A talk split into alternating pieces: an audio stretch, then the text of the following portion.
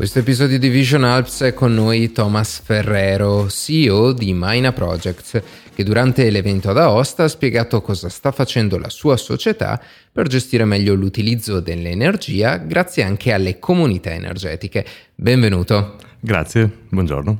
Partiamo dal problema. Qual è il problema che eh, con la tua società stai provando a risolvere? Molto bene, iniziamo dal problema.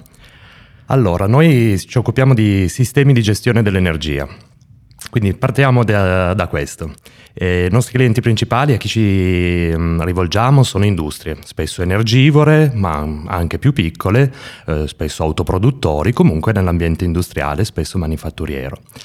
Problematiche classiche di questo, di questo, ambiente sono legate in effetti al, all'ottimizzazione dell'uso dell'energia nella produzione. Andiamo più nel dettaglio. Ovviamente sappiamo tutti che ormai l'energia costa così tanto, è una componente enorme di quello che è il costo per produrre un certo prodotto. E quindi prima problematica è quella di andare a conoscere esattamente qual è il costo dell'energia per produrre X pezzi o uh, di più. Quindi questo non è spesso conosciuto dall'impresa, viene stimato Andiamo, il primo problema che andiamo a risolvere è andare non più a stimare, ma a calcolare esattamente qual è il costo dell'energia per unità di prodotto. Questo sicuramente è uno dei primi nostri obiettivi, anche perché prima aveva conosciuto il problema per poterlo poi risolvere e ottimizzare. Infatti il secondo step per noi è andare a ottimizzare questo rapporto fra l'energia consumata e i prodotti che ne derivano da questa energia e ovviamente poi ottimizzando queste, questa equazione, questa, eh, questo rapporto, grazie anche al fatto che molte imprese di questo tipo si sono dotate di auto, adesso sono capaci di autoprodurre l'energia, molto spesso grazie ai pannelli solari montati sui tetti piatti delle industrie. Ok, quindi eh, ci hai parlato di questo aspetto, ehm, una volta quindi, cioè fino ad ora l'energia non veniva, non era calcolabile in modo, eh, si faceva una stima di fatto di questa energia, perché, perché? Cioè non ci sono gli strumenti per farlo, per calcolarlo in modo preciso? In effetti per calcolarlo in modo preciso servono proprio dei misuratori eh, che vanno installati sulle macchine di produzione a livello di linea, a livello di macchina, a livello di stabilimento, questa, questo dettaglio, questa granularità viene decisa ovviamente insieme al cliente in base agli obiettivi energetici aziendali e quindi grazie all'installazione dei misuratori si riesce almeno a misurare quanta energia viene consumata nel tempo. Questo è abbastanza facile, la parte più difficile è metterlo in rapporto con cosa è stato prodotto nello stesso tempo. Questa informazione alle volte non è nemmeno disponibile perché si fa una produzione per il magazzino, come si suol dire, e quindi bisogna andare a mettere altri sensori, altri misuratori per andare a calcolare quanti prodotti vengono prodotti nel tempo. Scusate la ripetizione dei prodotti.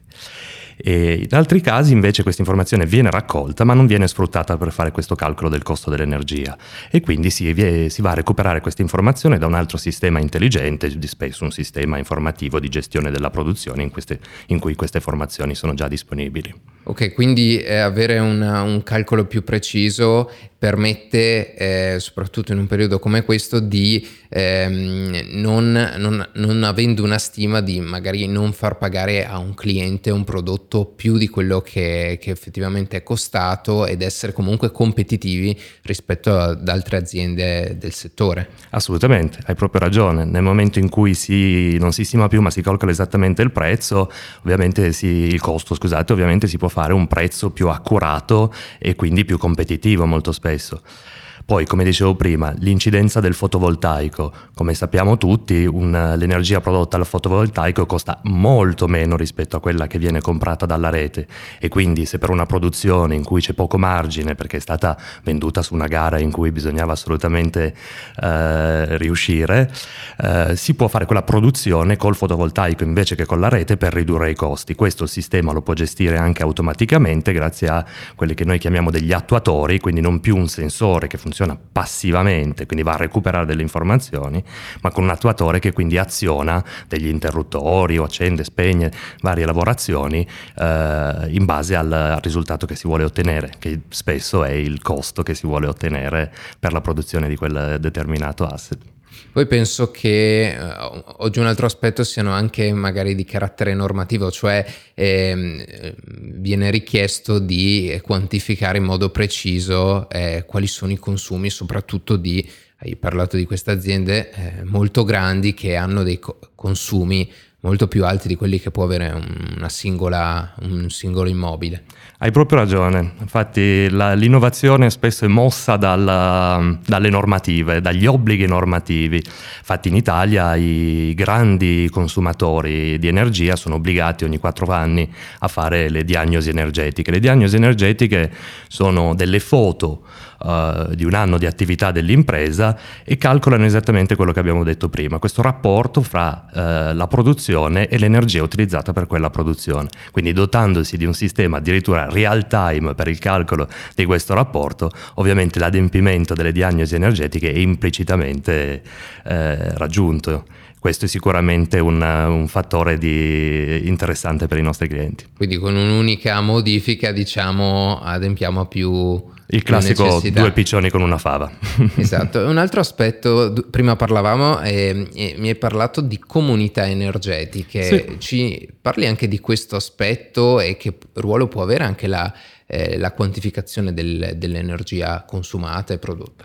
Certo, comunità energetiche sono possibili in Italia da poco tempo perché abbiamo recepito una direttiva europea che quindi permette questo scambio di energia fra eh, particolari, insomma fra aziende o non soltanto, noi ci occupiamo molto del, di industrie, quindi spesso vi parlo di eh, industrie, imprese, aziende, non tanto nel, nell'ambiente civile diciamo. E andare a ottimizzare questa equazione di cui dicevamo prima potrebbe essere interessante farlo insieme a dei partner. E quindi, per esempio, l'eccesso di produzione auto- del fotovoltaico, spesso nel weekend, se io non, non, produco nel weekend, invece di rimetterlo in rete, potrei scambiarlo col mio vicino. Non per forza vicinissimo, perché adesso insomma le comunità energetiche possono essere fatte da più enti sotto la stessa cabina primaria e per chi non lo sapesse, cabine primarie coprono una zona di chilometri e chilometri, quindi non bisogna per forza trovare il proprio partner di comunità energetica nell'intorno della propria industria, ma può anche essere un po' più distante, diciamo. E quindi questo beneficio è il beneficio che deriverebbe dal fatto che se si hanno per esempio delle lavorazioni in, in controfase, cioè chi c'è chi lavora al weekend e c'è chi non lavora al weekend, ci si potrebbe quindi scambiare l'energia e andare a economizzare ancora di più quello che è il costo della produzione. Poi un altro aspetto interessante legato alle comunità energetiche potrebbe essere quello del eh, non solo utilizzare l'energia che produciamo in quel momento, ma anche di ehm, conservare, di stoccare, di accumulare l'energia che, eh, che, pro- che produce la comunità. Assolutamente, eh, ti sei ricordato bene della nostra chiacchierata, grazie.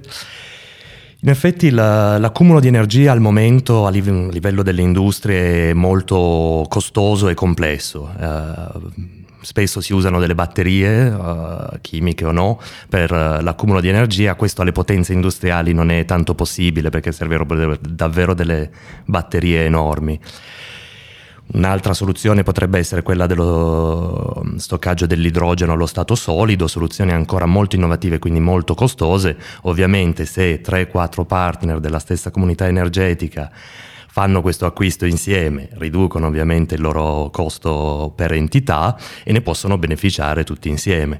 Eh, al momento noi nelle realtà che conosciamo vediamo molti pochi sistemi di accumulo di energia proprio per questi motivi e il farlo insieme aiuterebbe a, a innovare in questo settore. Sì, sono dei costi che magari il singolo difficilmente, anzi molto probabilmente mai potrebbe affrontare mentre invece già un gruppo, una comunità potrebbe, potrebbe essere un investimento più, più fattibile, più realizzabile. Certo. Volevo anche menzionare un altro vantaggio di queste comunità energetiche, che è meno pratico però, non per questo meno importante, e che secondo noi stimola anche una, um, un ragionamento comunitario sull'energia.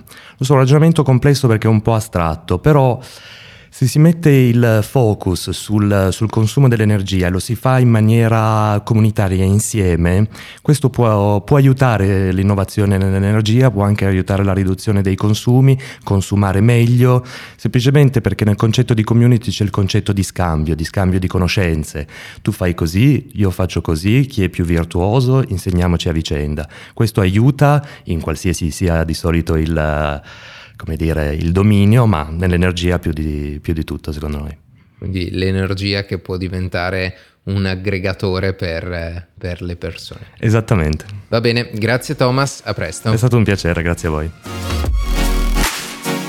Così si conclude questo episodio di Vision Alps che abbiamo realizzato ad Aosta.